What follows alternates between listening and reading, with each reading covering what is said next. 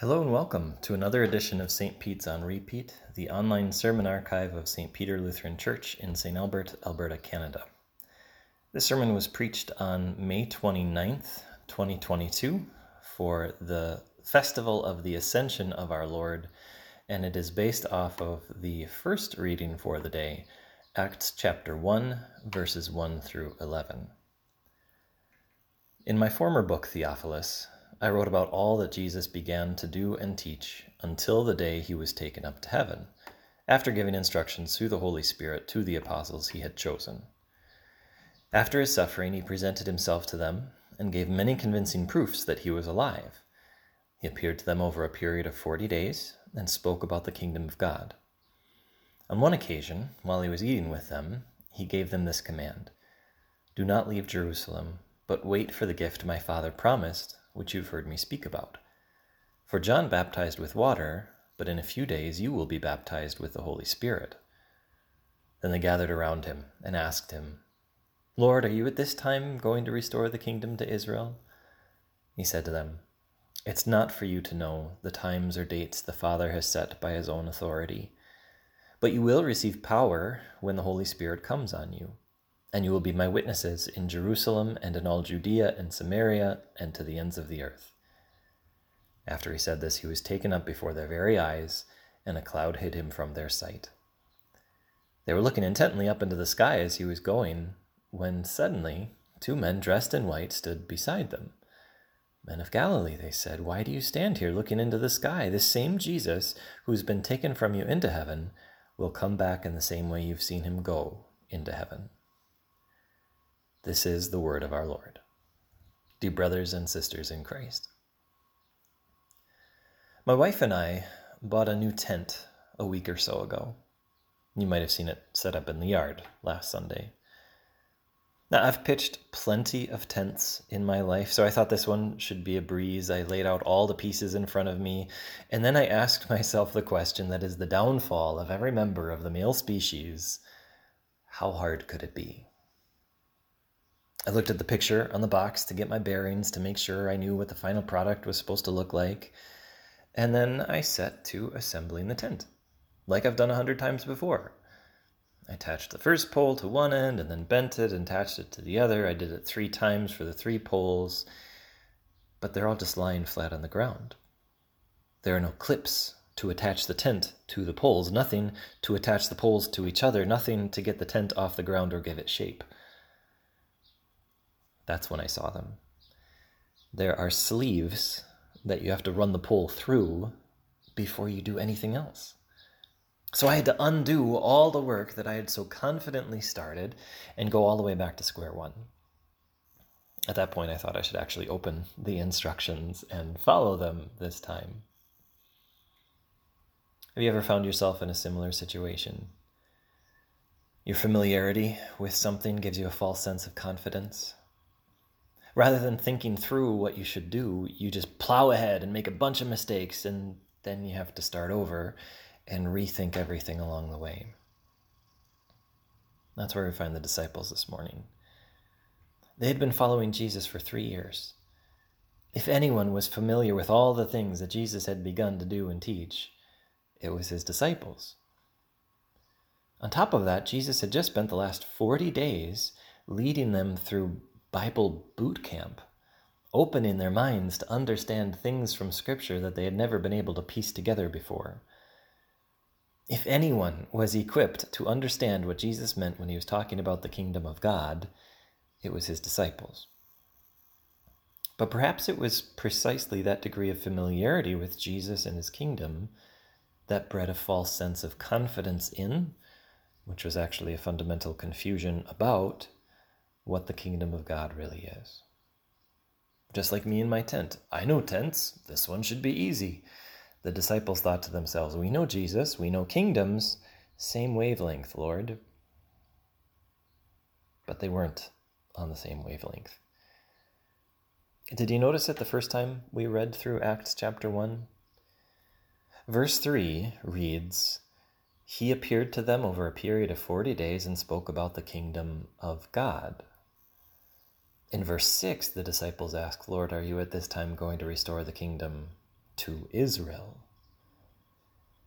When the disciples heard Jesus talk about the kingdom of God, they immediately imagined the picture on the box a crown, a throne, armies, authority, power, glory. They were familiar with those things. They had seen them before. They thought they knew what it would take to go from a ragged band of dispersed disciples to a glorious kingdom. It would take power and might to overthrow their Roman overlords.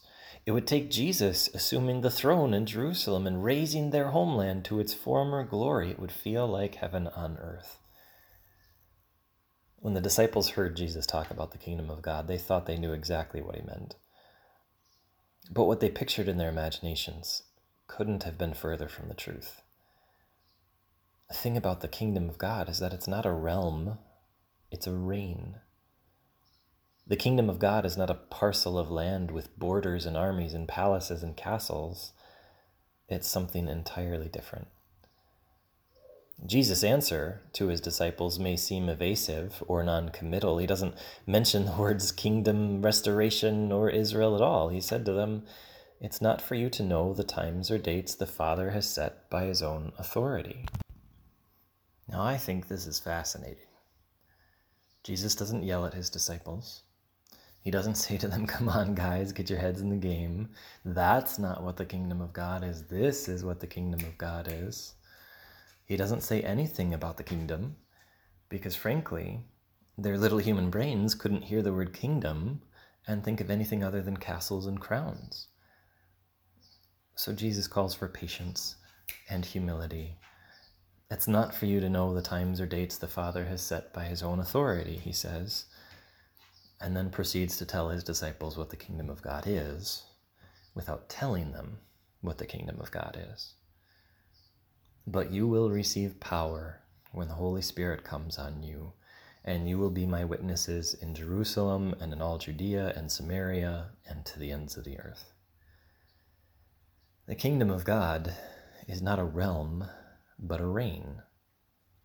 God doesn't rule over a parcel of land claims a place in our hearts by faith. That's what the disciples didn't understand. Jesus was already restoring the kingdom.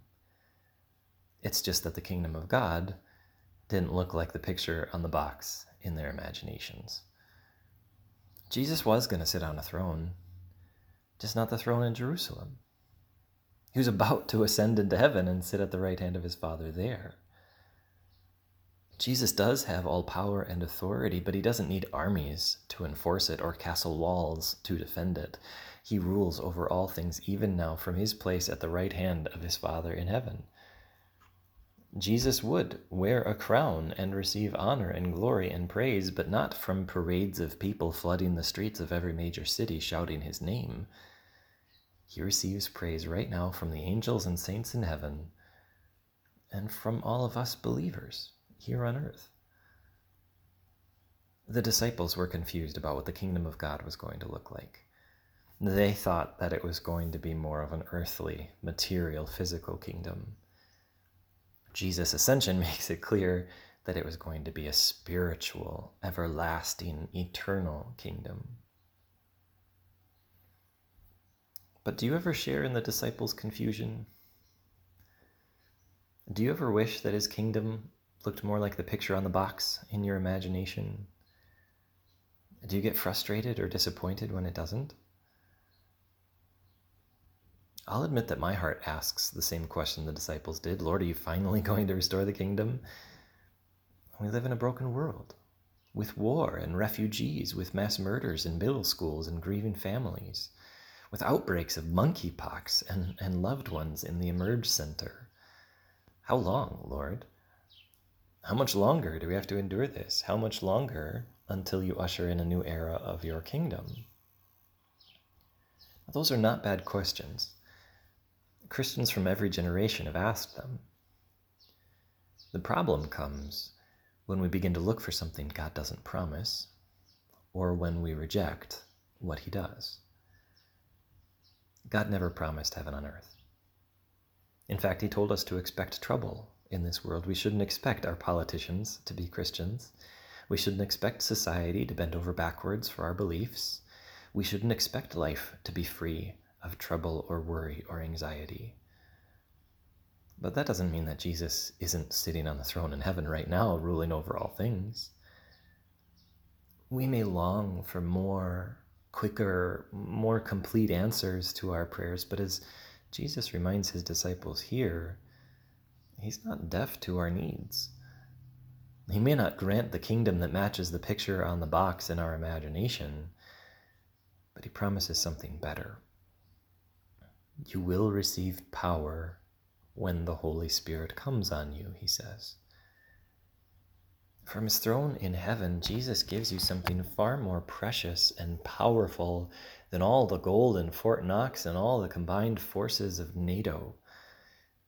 He gives you his Holy Spirit to live in your heart by faith.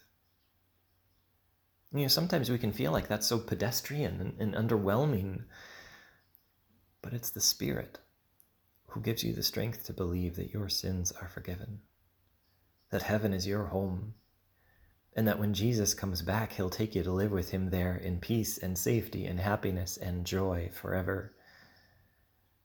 It's the Spirit who gives you the strength to endure the hardships and difficulties we face today, knowing that Jesus is currently sitting at the throne of his right hand of his Father in heaven ruling over all things for your good, giving you your daily bread, guarding and protecting you from all evil. That's what the kingdom of God looks like. Not a castle or a moat, but the Holy Spirit at the helm of your heart, giving you hope and confidence for the future and comfort and guidance for right now. That's what the picture on the box should look like. And we don't have to wonder how to get from A to B. We don't have to try to reverse engineer the kingdom of God and figure out how to get the Holy Spirit into our hearts. Jesus tells us how his kingdom comes. You will be my witnesses in Jerusalem and in all Judea and Samaria and to the ends of the earth.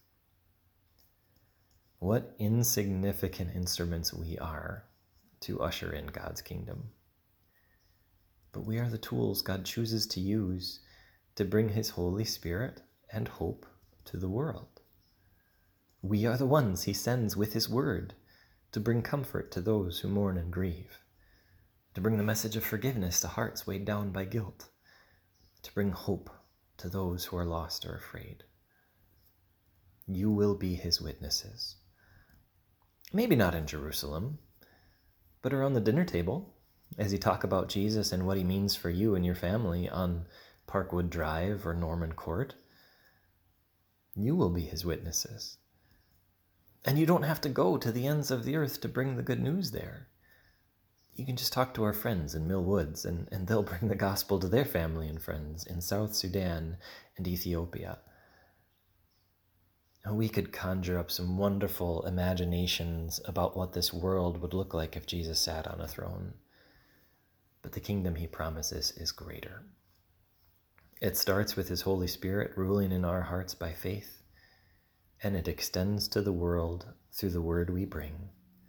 And it promises to bring all who believe to the rightful throne of Jesus in heaven, where we will live under His care forever.